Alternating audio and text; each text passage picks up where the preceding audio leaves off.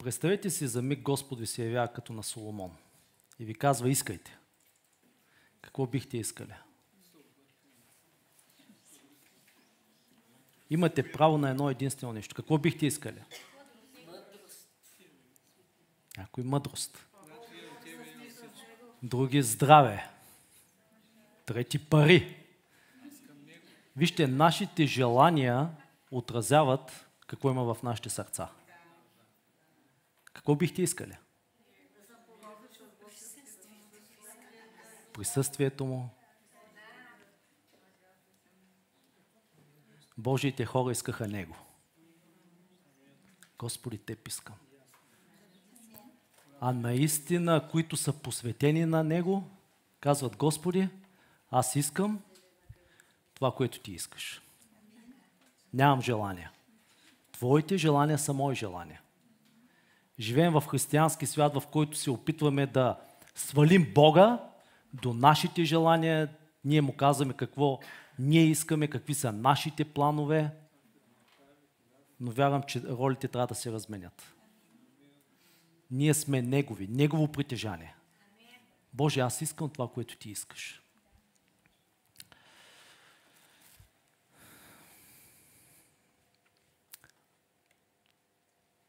Това място трябва да бъде пропито от молитва и от Божието присъствие. Защото вижте, мили приятели, вече за 30 години трябва да ви кажа, че човешките програми, църковните традиции не привличат хората. Нещото, което ги привлича, нещото, което би ги променило, това е Неговото присъствие. Тази сграда е абсолютно нищо, е просто сграда, ако Него го няма. И, мисля, че времената, в които живеем, са различни. Особено от 2020 година насам, ние сме достатъчно разумни хора, за да видим, че всичко е различно. Започна с covid две години, сега войната в Украина. За мен е странно, че и двете неща имат общо с Китай, но няма да влизам в тая посока. Но всичко е различно. И вярвам, че Господ а, приготвя неща за Неговата църква. Вижте, осъждението ще дойде върху този свят. Но нещо, в което аз вярвам е, че преди осъждението ще дойде съживлението. Вярвам, че сме на прага на най-голямото съживление, което някога земята е виждала. И това трябва да започне от нашите сърца, от Божия дом. В църквата хората получават абсолютно всичко без Святия Дух и преживявания с Него. Насърчения, кафета, почерпки, приятелства, какво ли не получаваме в църквата. И е време да направим място на Святия Дух. Защото църквата без Святия Дух е просто поредната организация. Святия Дух е този, който дава живот. Той е този, който вдъхна дихание. Следващата неделя ще празнуваме 50-ница. И въпреки, че учениците бяха 3 години и половина с Исус Христос, лично обучавани, получавани от Христос ден и нощ, най-доброто библейско училище. Въпреки това Христос им каза, чакайте. Чакайте в Ерусалим, за да се облечете с сила отгоре. И ако те, които три години и половина бяха учениците на Христос ходеха с Него, проповядваха вече, изцеляваха болни, вършиха нещата, които ние като Негови последователи трябва да ги вършим. Ако те трябваше да чакат, да, за да се облекат с сила отгоре, колко повече ти и аз. Ще съгласите ли?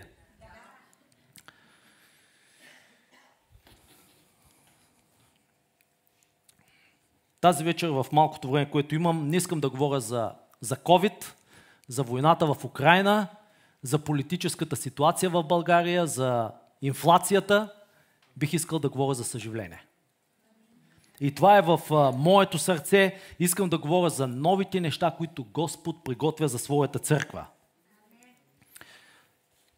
Нека да прочетем един пасаж от а, Евангелие от доктор Лука, първа глава. Предисторията е, че Захария е първосвещеник в, в Израел. Неговата съпруга Елисавета е братовчетка на, на Мария, майката на, на Христос. Захария ще бъде бащата на Йоанн Кръстител, на Йоанн Претеча, на, на този, който ще приготви пътя за Господа, за Месията. И нека да прочетем няколко стиха. Евангелие от доктор Лука, първа глава. Добре, нека да ги прочетем. В дните на юдейския цар Ирод имаше един свещеник от Авия от Рад на име Захария. И жена му беше от Ароновите протонци и се казваше Елисавета. Но те, но нямаха дете, понеже... А, да. Те и двамата бяха правени пред Бога, като ходеха непорочно във всичките господни заповеди и наредби. Но нямаха дете, понеже Елисавета беше бездетна, а и двамата бяха в напреднала възраст. Тоест, третата възраст. И той като свещено действаше пред Бога, беше на поредното богослужение. По реда на своя отряд, по обичая на свещеничеството, на него се падна по жреби да влезе в Господния храм и да кади. И в часа на каденето цялото множество народ се молеше отвън. Тогава му се яви ангел от Господа, който стоеше отдясно на кадилния отар. И Захария, като видя, смути се и страх го обзе. Но ангелът му каза, не бой се, Захария, защото твоята молитва е чута. Кажете алилуя. Каква прекрасна новина. И жена ти Елисавета ще ти роди син, когато ще наречеш Йоан. Той ще бъде радост, той ще ти бъде за радост и веселие и мнозина ще се зарадват за неговото раждане. Защото ще бъде велик пред Господа. Вино и сикера няма да пие и ще се изпълни със Святия Дух още от майчината си отроба. И ще обърне мнозина от израелтяните към Господа, техния Бог. Той ще върви пред него в духа и силата на Илия, за да обърне сърцата на бащите към децата – това е пророчеството от Малахия 4 глава. И непокорните към мъдростта на праведните и да приготви за Господа благоразположен народ. А Захария каза на ангела, как ще се уверя в това? По какво ще узная? Защото аз съм стар, а жена ми е в напреднала възраст. Винаги, когато Господ ни каже нещо, което е отвъд нашите човешки способности, отвъд човешката логика, ние винаги задаваме този въпрос как и по какво ще узная. И ангелът му каза в 20 стих. И ангелът му отговори, аз съм Гаврил, който стои пред Бога и съм изпратен да ти говоря, да ти благовестя това. И ето ти ще млъкнеш и няма да можеш да говориш до деня, когато ще се сбъдне това, защото не повярва на думите ми, които ще се изпълнят своевременно. И народа чакаше Захария и се чудеше защо се бави в храма. И когато излезе, той не можеше да проговори и те разбраха, че е видял видение в храма, защото той им правеше знаци и оставаше ням. И като изтекоха дните на службата му в храма, той си отиде от дома. А след тези дни жена му Елисевета зачена и се криеше пет месеца, като казваше Така ми стори Господ в дните, като погледна милостиво, за да отнеме от човеците причината да ме окорават.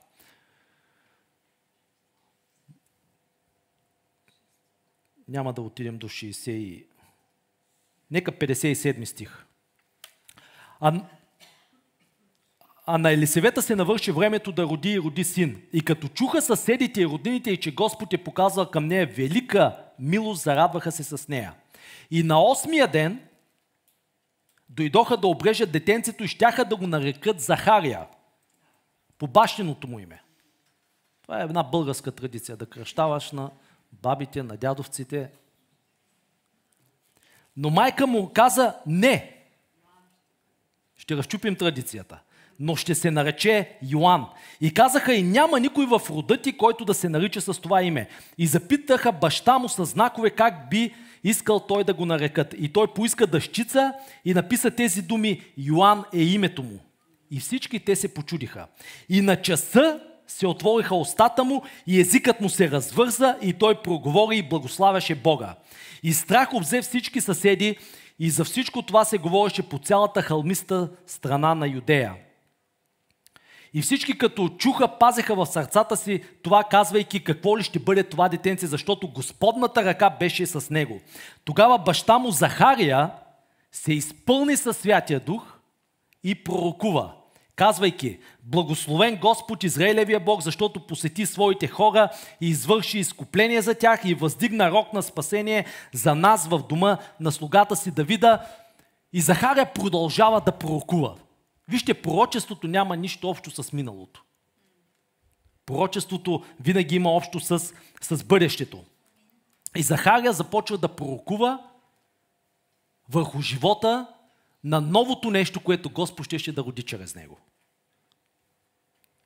Каква прекрасна среща, феноменална среща на, на един Божий човек с а, архангел. Какво преживяване! Захария е свещеник пред Бога. И според първо Петрово всички ние сме свещеници. Вижте, не гледайте на Захария като просто на някакъв персонаж от Стария Завет. Нека да се съотнесем към него. Захария беше Божий човек, той беше Божий свещеник. Всички ние сме свещеници на Бога.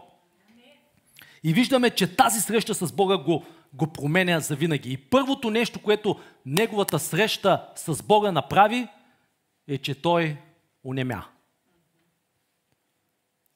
Аз съм много внимателен с хората, които когато се срещнат с Бога и започват много да приказват. Защото вижте, ние обичаме да говорим, да говорим, да говорим, особено в, в дни на демокрация, когато всеки може да си споделя мнението по социалните мрежи, всеки да казва какво мисли. Истинската индикация, че човек е имал среща с Бога, е когато си затвори устата. Не е интересно, че Исус искаше да проповядва на 12 години, отиде в храма, искаше да бъде в служение. И Бог изпрати баща му и майка му да го вземат обратно и се казва, че той слезе в Назарет и им се покораваше до неговата 300 годишнина. Вижте, преди да започнем да говорим, трябва да се научим да мълчим. Къде беше устата на Исус в продължение на 30 години? Плача на Еремия казва, 3 глава, 25 стих. Добро е да се надява някой и тихо да очаква спасението от Господа. Добро е за човек да носи хомот в младостта си, нека седи насаме и да мълчи. Ние не обичаме такива стихове. Казваме, че са за Стария Завет. Когато Господ му го наложи, нека да сложи устата си в пръста, докато все още има надежда. И аз се моля да имаме всеки ден това време на отихване. Живеем в толкова шумен свят, различни гласове, медии, приятели, колеги. И искам малко да поговоря за, за това, за чуването на Божия глас. Виждаме, че Божия човек Захария в, в един преход. Той вече е в напреднала възраст, чака да си вземе пенсията. И сега изведнъж му се случва нещо. Трябва да става баща. Представете ли си какъв шок? Тък му иска да се наслади на стари години и му се ражда бебе. Още по-интересен е факта за мен, че той се моли. Аз съм убеден като баща, той искал да има син. И предполагам, че 10, 20, 30, 40 години вероятно се е молил за дете. И въпреки това, не е получил своето чудо. И сега, когато се отказва, когато идва, така да се каже, на края на своите си сили, когато се е примирил, че няма да има наследник, му се явява Архангел Гавриел. И Архангел Гаврил го зарадва. Каква прекрасна вест! Захария, молитвата ти е чута. 40 години си се молил за нещо и ето го най-накрая отговорът. И ето го парадокса. Захария, който трябва да се приближава към Бога с вяра, който трябва да е пример за вярващ, се приближава към Бога с съмнение. И казва, как ще стане това. Между другото, темата днес е убиец на вярата. И убиеца на вярата е въпросът как. Как? Как е възможно в едно и също сърце да битуват вяра и съмнение? И той не вярва. Още повече, че когато ангелът му се явява, казва му, че сина, който ще роди, ще бъде пророк. Захария не е пророк, Захария е свещеник. Но новото нещо, което Бог ще роди чрез него, Йоанн, ще бъде нещо съвсем различно. Това, което аз вярвам за последните времена е, че нещото, което Господ ще направи, няма да има нищо общо. Може да има някакви сходни характеристики, може да има някои сходни белези, но няма да е нещата, които сме преживяли през последните 30 години. Амен?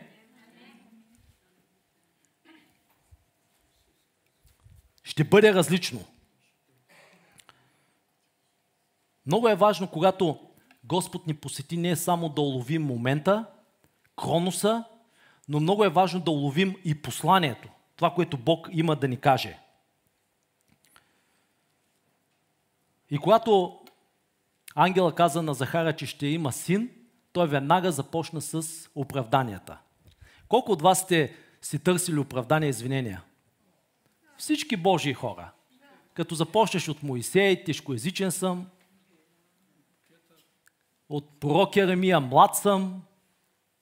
И ето Захария сега пък казва, стар съм, в напреднала възраст съм, не съм завършил библейско училище, притеснявам се да благовествам, не знам как да се моля за болни. Ние винаги започваме да си търсим някакво оправдание. Вече е твърде късно Бог да ме промени, вече имам поставена диагноза.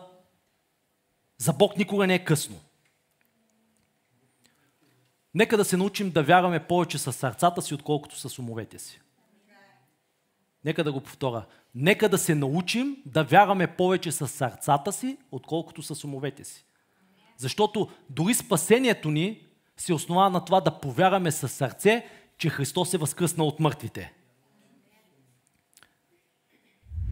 Как е възможно да се моли за нещо, Господа ти го даде и след това да започнеш да се съмняваш? Боже, употреби ме, Боже, употреби ме, Господ започне да ти употребява и ти започваш да се съмняваш, ама дали наистина Господ ме употребява? Дали наистина съм призван? Как, как, как? Как е убиецът на вярата? Едно нещо е сигурно в този несигурен свят. Всичко се променя. Геополитиката се променя, финансите се променят, цените се променят, църкви се променят, абсолютно всичко се променя. Но аз обичам, много пъти съм ви казал, много обичам да, да чета и да изучавам съживленията в миналото. По някакъв начин, четейки, в мен се поража един глад, отново да, да видя как Господ се движи. Може би не по същия начин. И благодаря на Бога, че през годините 97 година, когато се случи съжалението в Браунсвил, бях в град Ниагара и там имаше голямо събиране на на християни. 10 000 човека бяхме в една зала. Самата конференция се казваше Събуди се Америка и беше толкова благословенно нещо да Стив Хил, Джон Кил Патрик, доктор Майкъл Браун да се молят за мене малко по-късно, 99-та година с Роси и с Бен, отидохме в Браунзил, в Пенсекола и там да се потопиш и да видиш движението на Божия дух, да видиш съживлението, да видиш как в тази църква в Пенсекола, която събира около 2500 човека, за 4 години са преминали 4 милиона оттам. Търсейки лицето на Бога, покайвайки се. Спасения безброй. Хора, които са отпаднали от вярата, отново започваха да служат на Бога. Опашка сутринта в богослужението беше вечерта в 6, сутринта в 8.30 имаше 40-50 човека, които чакаха, за да може 10 часа по-късно, когато отворят вратите, те да дойдат най-отпред. Да бъдат най-близо до помазанието. Е, това е глад, приятели. И закупнях и казах, Господи, където и да отида, искам да преживея това. Нищо няма да ме удовлетвори, както да видя, да видя Божието съживление. И някои от нас сме го преживяли през 90-те години. Ние сме го преживяли това нещо. И аз благодаря на Бога за, за неговите движения. Съживлението през 90-те години, после в Браунсвил, в Торонто. И аз благодаря на Бога за всички тези преживявания. Но ако Господ ще върши нещо ново, защо трябва да се връщаме и да очакваме същите неща да се случат? Бог може да се движи по нов начин. Но ние трябва да бъдем отворени за новите неща. Защото нещо, което Бог ще роди чрез нас, няма да е Захария младши. Ще бъде Йоан. Нещо съвсем ново. Абсолютно ново, което никой не е очаквал. И четейки за съживленията, виждам, че съживленията в историята са се случвали не когато времената са били най-добри. Съживленията винаги са се случвали на места, на които нищо не е както, както трябва. Най-мрачните, най-тъмните места, места с най-много грях, точно там Господ е идвал. Защо? Защото църквата е била гладна и жажда, жадна за Неговото присъствие. Преди да се случи съжалението в Пенсекола на бащата на деня през 95-та година, юни месец, тази църква в Пенсекола са се молили в продължение на две години и половина. Всяка неделя вечер са викали към Бога за съживление.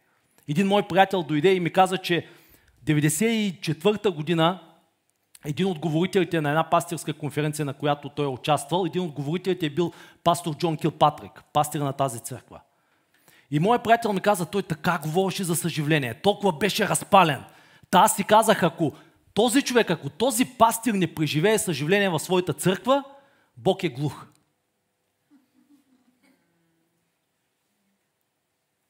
И аз знам какво се е случило. Най-голямата измама, на която можем да повярваме пастири, служители, християни, е, че ако Господ иска да изпрати съжаление, той ще го направи. Това е лъжа от ада. Господ изпраща съживление там, където има глад, където има жажда за Него и за Неговото присъствие. Там, където земята е най-напукана, там най-много реки на живот текат. Сабя Господна, Сабя Гедеонова. Изучавайте съжаленията, ще видите, че Господ винаги е слизал там, където църквата е била гладна и жадна не за Божиите неща, но е била гладна и жадна за Него и за Неговото присъствие. И няма нищо по-прекрасно от това. И това е най-прекрасното нещо, което предстои за Божиите хора. Защото, мили приятели, ние сме на границата на нещо ново, което Бог ще направи. Бог е намислил нещо ново. Въпросът, предизвикателството за мен и за теб е дали сме готови да го следваме. Дали сме готови да отидем там, където Той отива. Или просто сме хора на навика и си ни харесва статуквото. Харесват ни старите неща. Аз не знам за теб, аз искам да го следвам. Казвам, Господи, искам да вървя след теб, искам да чувам пулса на Твоето сърце, искам да живея с Твоите желания, искам да огаждам на Теб. Искам да живее живота си чрез мен. Аз не съм на тази земя, за да живея за себе си, за служението, за църквата, за бизнеса си. Господи, аз съм на тази земя, за да живея за Теб. Драго ми е да върша Твоята воля. Дойдох, за да извърша цялата Твоя воля. Аз съм тук, за да познавам Божиите пътища. Вижте в Псалом 103, в 7 стих се казва следното, че Бог направи Моисей да познае пътищата му, а израелтяните делата му. Кое от двете искаш? Аз искам да познавам пътищата му. Израелтяните познаваха делата му, бяха хранени с манна, с пътпадъци, но Моисей познаваше Божиите пътища. Тоест, Господи, искам да съм достатъчно близо до Теб, да знам защо правиш нещата, как ги правиш. Не искам да виждам само плода, искам да знам какво задвижва Твоето сърце. Искам да познавам пътищата ти. Това беше неговата молитва в изход 33 глава. Господи, нека да позная Тебе. Нека да позная Тебе, да позная Твоите пътища.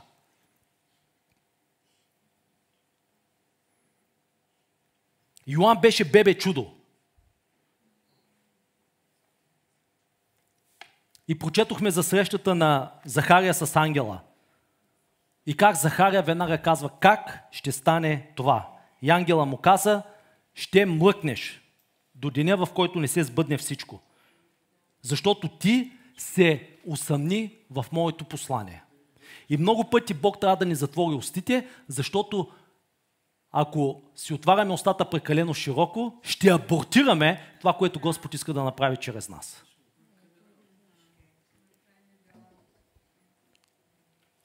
Ако говорим прекалено много, объркваме нещата. Бог иска да направи нещо ново, а ние питаме как.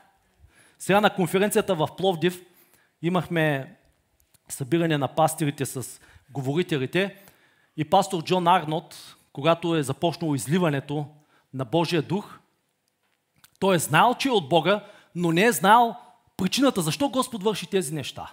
Как е възможно Господ да върши тези неща? И Бог му е казал, Джон, ти от 50 години си женен за своята съпруга и не може да я разбереш, колко повече ще разбереш мен, който съм Бога, Твореца на целия всемир. Вижте, по някой път нещата, които Господ върши, може би няма да следват човешка логика. Но ние не следваме Бога чрез човешка логика, ние го следваме чрез вяра. Амен? Йоан. Защо Йоан? И самите съседи казаха, няма никой с такова име. На коя баба ще го кръстите? Не знаете за едно младо семейство, това е в кръга на шегата, които са кръстили дъщеря си Наденица. На баба Надя и на Деница.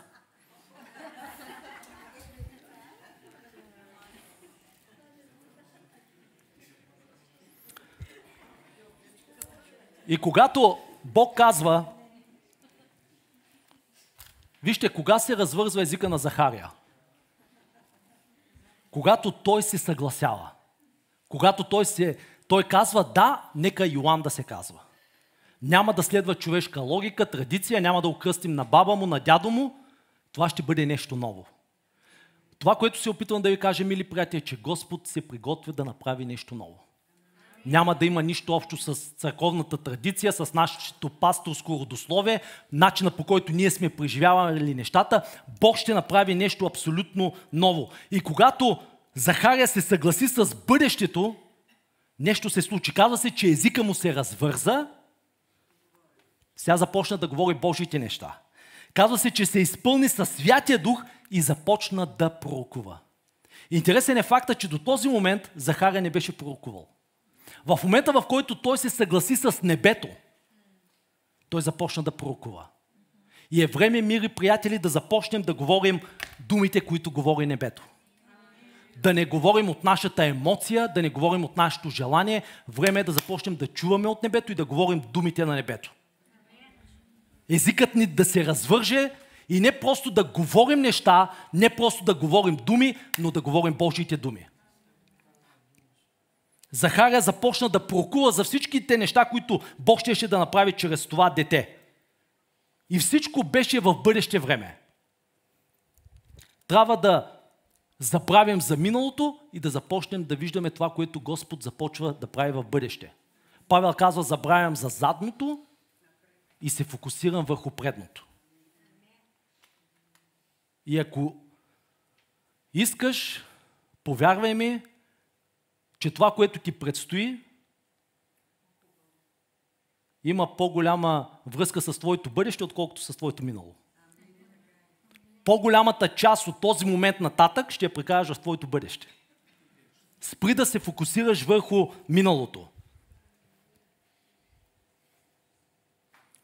Бог трябваше да промени Захария. Той трябваше да промени неговото говорене, неговото, неговата изповед. И той да започне да говори творчески, да започне да говори пророчески. Моето желание като пастир, църква отворено небе, да е фокусирана върху пророческото. Хвалението да бъде пророческо. Словото, което се проповядва да бъде пророческо. Дарбата, пророчество да, да функционира между нас. Защото вижте, Господ няма да направи нищо, Амос 3 глава, без първо да го сподели със своите приятели, пророците. Защо пророците? Защото пророците са негови приятели. Авраам беше пророк на Бога. Да скрие ли от Авраам онова, което съм решил да направя в Содом и Гомор. Не моето приятелство, моето взаимоотношение ме принуждават, въпреки че съм Бог, да споделя с Него това, което съм намислил. Достатъчно близки ли са твоите взаимоотношения с Бога? За да може, когато Господ реши да направи нещо в Добрич, в Добружа, в България, да може да го сподели с теб. На това място искам да бъда. Не просто на църква. Искам да бъда близо до Него. Времената, в които живеем, изисква да сме толкова близо до Бога, че да не се налага Бог да ни кръщи и да ни вика. Да чуваме Неговия шепот. Понякога трябва да викаш на децата си да те чуят. Те са те чули още от първия път. И когато Захария започна да кооперира, да съдейства на новото нещо, което Бог вършеше, той започна да пророкува.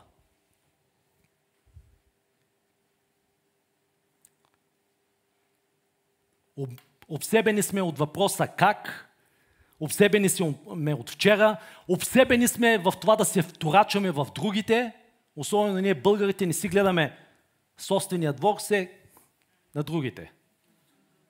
Какво ни е наред с другите? Как те трябва да се променят? Спомняте ли си какво каза Исус на Петър? Защото Исус каза на Петър от каква смърт ще умре и Петър доста се притесни. И каза, Господи, на тоя, на Йоан, с него какво ще стане? Петре, Йоан не е твоя грижа. Петре, пастора не е твоя грижа. Петре, духовния съвет, дякона не е твоя грижа. Гледай какво се случва тук вътре. Аз имам грижата за всички останали.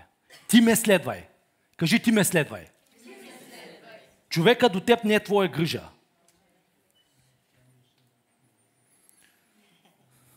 Бог върши нови неща.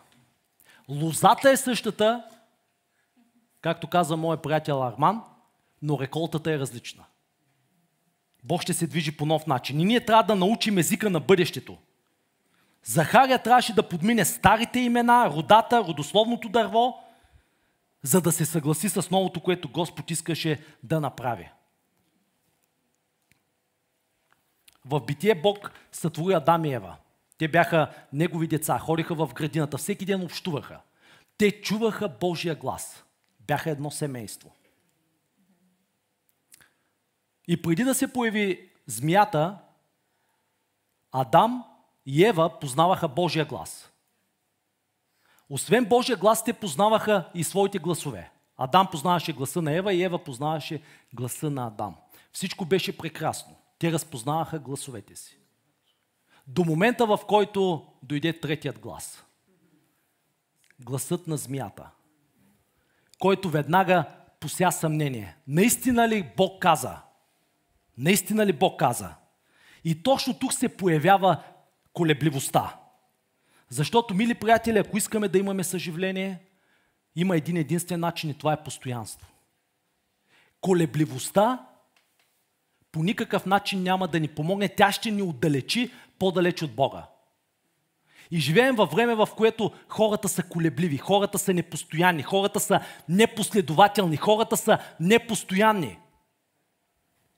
Хората са раздвоени.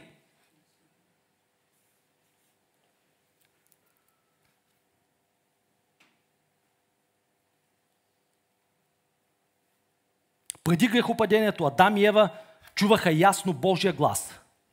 Но когато се грешиха, вижте в Битие 3 глава, 10 стих, аз ще го прочита, Адам казва, чух, на, на иврит думата е чух шума или звука на гласа ти.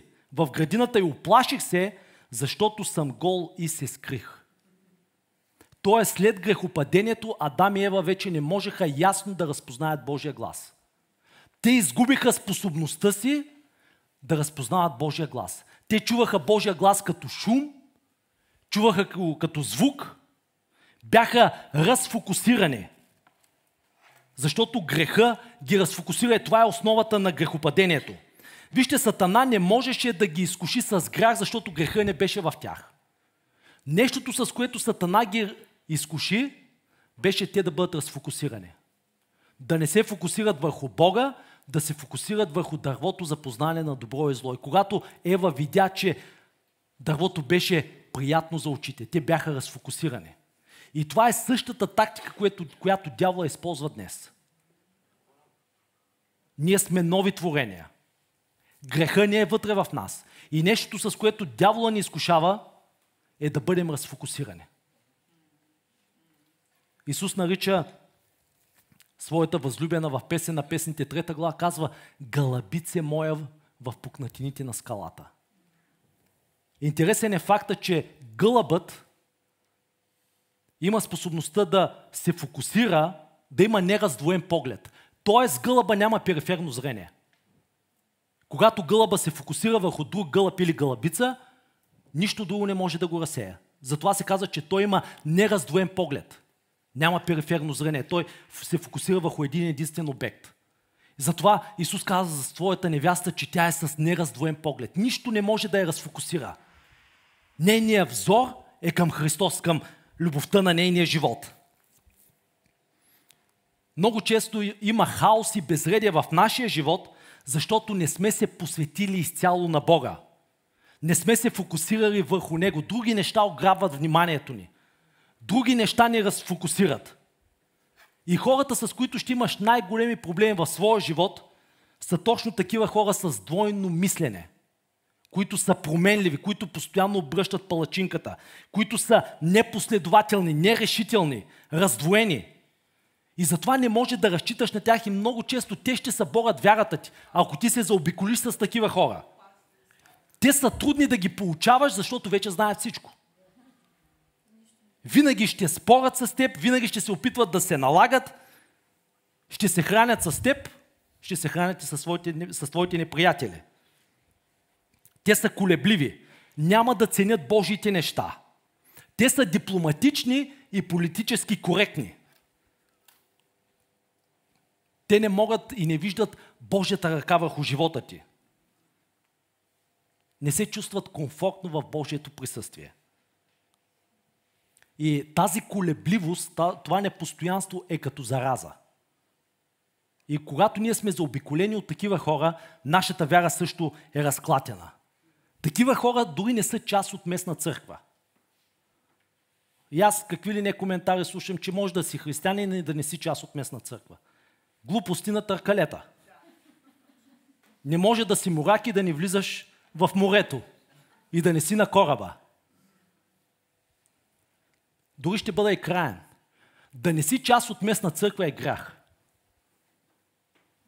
Села. Пасторе, защо е грях? Нека да дам определение за грях. Всяко нещо, което Христос не би казал, не би направил и не би извършил е грях. Ще съгласите ли? Ако Христос живееше днес, в наши дни, той щеше ли да бъде част от местна църква? Абсолютно. Четете Новия Завет. Колко пъти за Христос се казва, че по обичая си влезе в синагогата. Тоест това му беше навик. В съботния ден той да е в синагогата. Без значение какъв е пастора или фарисея на местната синагога, без значение какво се случва. Христос беше там всяка събота. Ти и аз по-големи ли сме от него? Няма съмнение, че трябва да сме част от местна църква. Дори да не е тази, намери си семейство. Трябва да имаш семейство.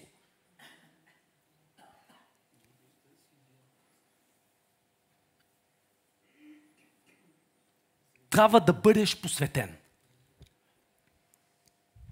Имаме нужда от служители в медията. Но да си част от медията или я направи прекрасни кратки видеа, които трябва да, да ги гледаш, да уловиш видението. Ако искаш да си част от хвалението, трябва поне 6 месеца да идваш на репетиция. Аз направих грешката, че съм вземал хора от вратата и съм ги качвал на сцена. Без да бъдат изпитани, без да просто да стоят и да попият видението, да усетят на къде се движи духа. И това е нещо напълно библейско. Човек да бъде изпитан, да видиш дали е посветен, дали е достатъчно отдаден, дали е колеблив. Вижте в Яков първа глава, се казва, че когато човек се моли, нека да проси с вяра, без да се съмнява ни най-малко. Защото който се съмнява, прилича на морски вълни, които се тласкат и блъскат от ветровете. Такъв човек да не мисли, да не се заблуждава, че ще получи нещо от Господа. Ти няма да получиш нищо от Господа, докато първо не се справиш с съмнението си, с раздвоението си, с колебливостта си. Трябва да бъдеш фокусиран. Вижте, дявола е много по-посветен от някои християни. Той си държи на своето. Той си идва, изкушава, има определена цел, той е посветен да може колкото повече, за да, да те разфокусира и да вземе колкото се може повече хора с него в ада. Той е изцяло посветен. Няма отпуска, няма почивен ден.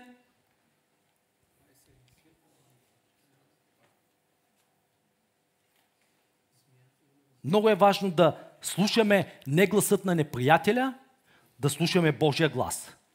Да разпознаваме Божия глас не просто като шум, не просто като проповед, ако щете, не като звук, но ясно да разпознаваш Божия глас.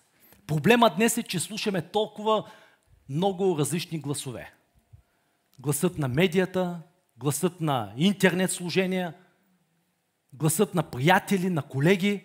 Исус каза, моите овце познават гласът ми. Повече от всякога, мили приятели, се нуждаем в тези последни времена да чуваме Божия глас. Ако до сега сме го чували, трябва още по-ясно да чуваме Божия глас. Още по-ясно да го разпознаваме и не само да го разпознаваме, но и да му се покоряваме. Исус каза, аз не говоря от себе си, но това, което чуя, това казвам. Тоест Исус е последният Адам. Първият Адам се провали. Първият Адам послуша гласа на, на змията, на неприятеля. Последният Адам Исус. Той каза, аз няма да слушам гласа на неприятеля. Исус беше изкушаван, като всички нас. Но каза, няма да слушам гласа на неприятеля, който ми казва, ако си гладен, превърни тези камъни в хляб, ще слушам гласът на моят небесен баща. Първият Адам послуша гласа на дявола и се покори, и затова всички се раждаме грешници, но Исус, последният Адам, слушаше гласа на своят небесен баща. Защото Исус каза, аз няма да бъда раздвоен, аз няма да бъда разколебан, няма да бъда податлив на другия глас. Вижте един последен стих в Йоан 12 глава, 28 стих. Исус се моли и казва, Отче, прослави името си. Тогава дойде глас от небето, кажете глас. От небето, който каза, прослави го и отново ще го прославя. И там имаше множество. Тогава множеството, което стоеше там, като чу гласа, каза, гръме. И всички ние се раждаме в това състояние. Грешни, неспособни да чуем Божия глас. Просто е гръм. Някои, които бяха малко по-чувствителни към духовните неща, казаха ангел му проговори. И от всички там само Исус знаеше, че, че отец му проговори. Ти какво чуваш? Гръм, ангел или отец да говори? Нека да бъдем достатъчно чувствителни. Защото Бог ще поиска от нас неща, които, както каза Мануела, Бог търси хора, които ще му се покорят. Като Авраам. Авраам взе ножа, Бог искаше да види дали Авраам ще се покори нещата, за нещата, дори които Адам не разбираше. Не можеше да сване как Господ ще поиска едничкия му син. Но той вярваше и не само вярваше, беше готов да се покори. Вижте, дори когато Христос каза, ако иска някой да ме следва, нека да се отрече от себе си, да вдигне кръста си, да ме следва, дори това не е жертва. Това е покорство. Господ търси хора, които са готови незапавно да откликнат и да му се покорят. Понеже милост искам, а не жертва. Има разлика между това да си съгласен с Бога и да си покорен. Защото, мили приятели, не всичко, което Господ ще иска от тебе, ти ще бъдеш съгласен с Него. Много от нещата, които Господ е искал от мен, изобщо не съм бил съгласен с Него. Но съм бил покорен. Господ не търси нашето съгласие, Господ търси нашето покорство, нашият отклик. Гледали сте кучета по митниците, граничен контрол, които търсят наркотици. Аз съм удивен как са дресирани. Полицая му казва търси и то веднага хуква. И когато го намери, полицая му казва седни и то кляка. Пази и чака. Чака заповета от а, своя началник. Понякога Бог ще иска от нас неща, които са невъзможни, но Той винаги търси нашето покорство. В Библейското училище 97 година с тази история приключвам. Основателя на Библейското училище Уей Тейлър е бил поканен от неговия духовен наставник, баща Джон Фолет. И Джон Фолет му е казал, ще приготвя една специална вечера, ще има време на общение. И Джон Рай Фолет е един човек, който е имал много близко взаимоотношение с Бога. Ние сме издали неговата книга Разчупен хляб. И брат Уейл Тейлър е гледал към него като на духовен баща, духовен наставник. Учил се от него. И определи тази дата и брат Тейлър е бил толкова развълнуван. Буил е дните и часовете, в които той ще има това специално време на общение с него. Дошъл денят, в който той трябвало да тръгне, излязал от, от вкъщи, влязал в колата и Господ му казал, не искам да отиваш на тази вечера. Изведнъж разочарование заляло брат Уей Телър. След това гняв. И казал, Господи, аз от толкова време очаквам с трепет тази специална вечера с брат Фулет. Господ му казал, не искам да ходиш. Той се е прибрал в къщи и тогава Господ му казал, сега може да отидеш. И исках да видя дали си готов да ми се покориш дори когато не си съгласен с мен. Исках да изпитам Твоето покорство. И Господ ще изпитва нашето покорство. Дали сме готови да му се покорим за нещата, които не разбираме. Колко от нещата, които вършим, са следствие на нашето покорство към Бога и колко са на нашите желания и амбиции. Както каза Мануела, християнството не е вършене. Християнството е покорство. Ако християнството беше вършене, приятели, фарисеите бяха най-големите християни. Постеха два пъти в месеца, даваха десятък от гьозума, от чубрицата, кимиона, куркумата.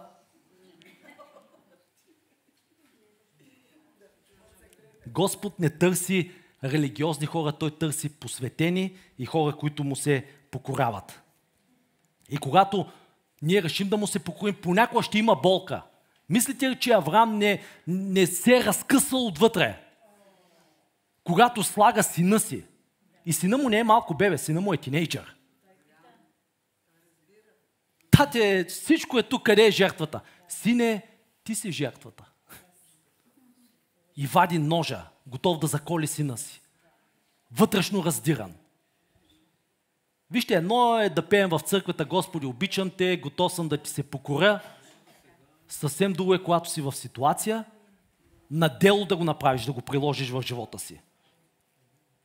Ако искаме да преживеем Божите чудеса, мили приятели, трябва като Захария да се научим да си затваряме устите. Няма по-пагубно нещо за християнина от безразборното говорене.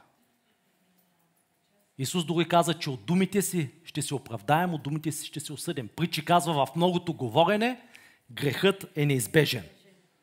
Който не владее духа си, говори много, е като град без стени.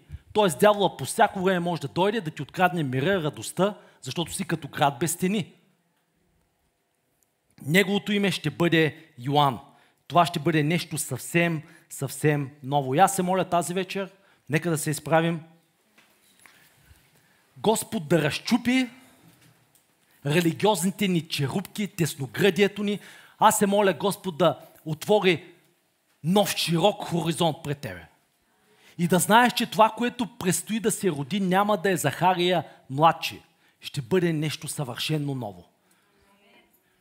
Може да не се случат нещата така, както ти си ги планирал, но те със сигурност ще бъдат Божите неща. И Господ иска ти да го съзерцаваш по нов начин. И Господ каза, още нищо не си видял. Кажи на човека до теб, още нищо не си видял.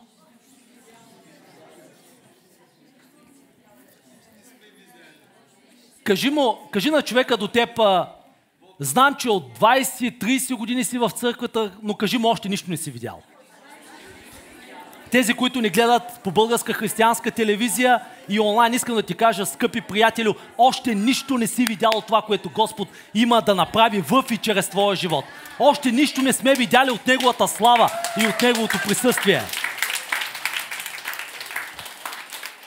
Има една поговорка, не може да научи старо куче на нови номера. Но в тази история виждаме, че Захария и Елисавета бяха научени на нещо ново. Господ ги изненада. И аз обичам да казвам, не като клише Господа ти изненада. Искам да, да ти го пожелая. Господ да те изненада. Да го преживееш по нов начин. Да видиш славата му по, по различен начин. Той да стане твоят, твоята фокус, твоят фокус, твоята прицелна точка. Да гледаш към него с нераздвоен поглед. Господи, в името на Исус аз връзвам всеки дух на колебливост и на непостоянство. В името на Исус, святи души, аз те моля да вземеш характерите ни и нека, Господи, да не бъдем малодушни, да не бъдем непоследователни, непостоянни. Нека да бъдем посветени на Теб. Нека да бъдем фокусирани върху Теб. Нека, Господи, да търсим Твоето лице, да гледаме Твоята слава. Аз те моля днес Ти да ни зарадваш по нов начин. Моля те Ти да ни изненадаш в името на Исус. Благославяме те тази, тази вечер, Татко Небесен. Благодарим ти, че все още нищо не сме видели. Благодарим ти, че ти си Бог на чудесата, че ти ще започнеш да изливаш от духа си, да направиш несравнимо повече от нашите очаквания, от това, което ние си въобразяваме. Аз те моля да ни изненадаш по своя начин. По начин, по който ти знаеш как да го направиш. Благославяме те тази, тази вечер, Татко Небесен. Аз те моля, нека да бъдем хора, нека да бъдем църква, която говори нещата, които говорят небето. Нека да не говорим нещата, които говорят медиите, нашите съученици, нашите приятели, колеги. Нека да говорим небесен език, нека да говорим езика на небето.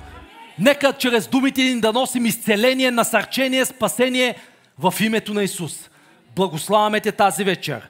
Благославяме те тази вечер. Благодаряме ти за новия сезон, за новата ера, в която навлизаме.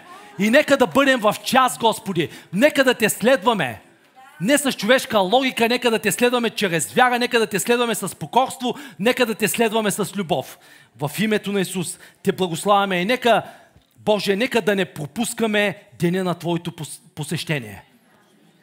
Нека да разпознаваме гласа Ти. Да бъдем достатъчно близо до Теб Нека да не слушаме гласа на дявола, на змията. Нека да чуваме единствено и само Твоя глас. Да разпознаваме гласа Ти и да го следваме, защото Ти си добрият пастир. Благославяме Те тази вечер. Издигаме Твоето свято име. Аз те моля да разпалваш още глад и жажда в нашите сърца. В името на Исус. Благодаря Ти за отвореното небе и нека под това отворено небе да не чуваме гласа Ти като гръм, като шум, като звук, Нека ясно да разпознаваме гласа ти и да го следваме. В името на Исус. Амин и амин. Можете да седнете и да отдадем едно силно ръкопляскане на Господа. Халелуя! Слава!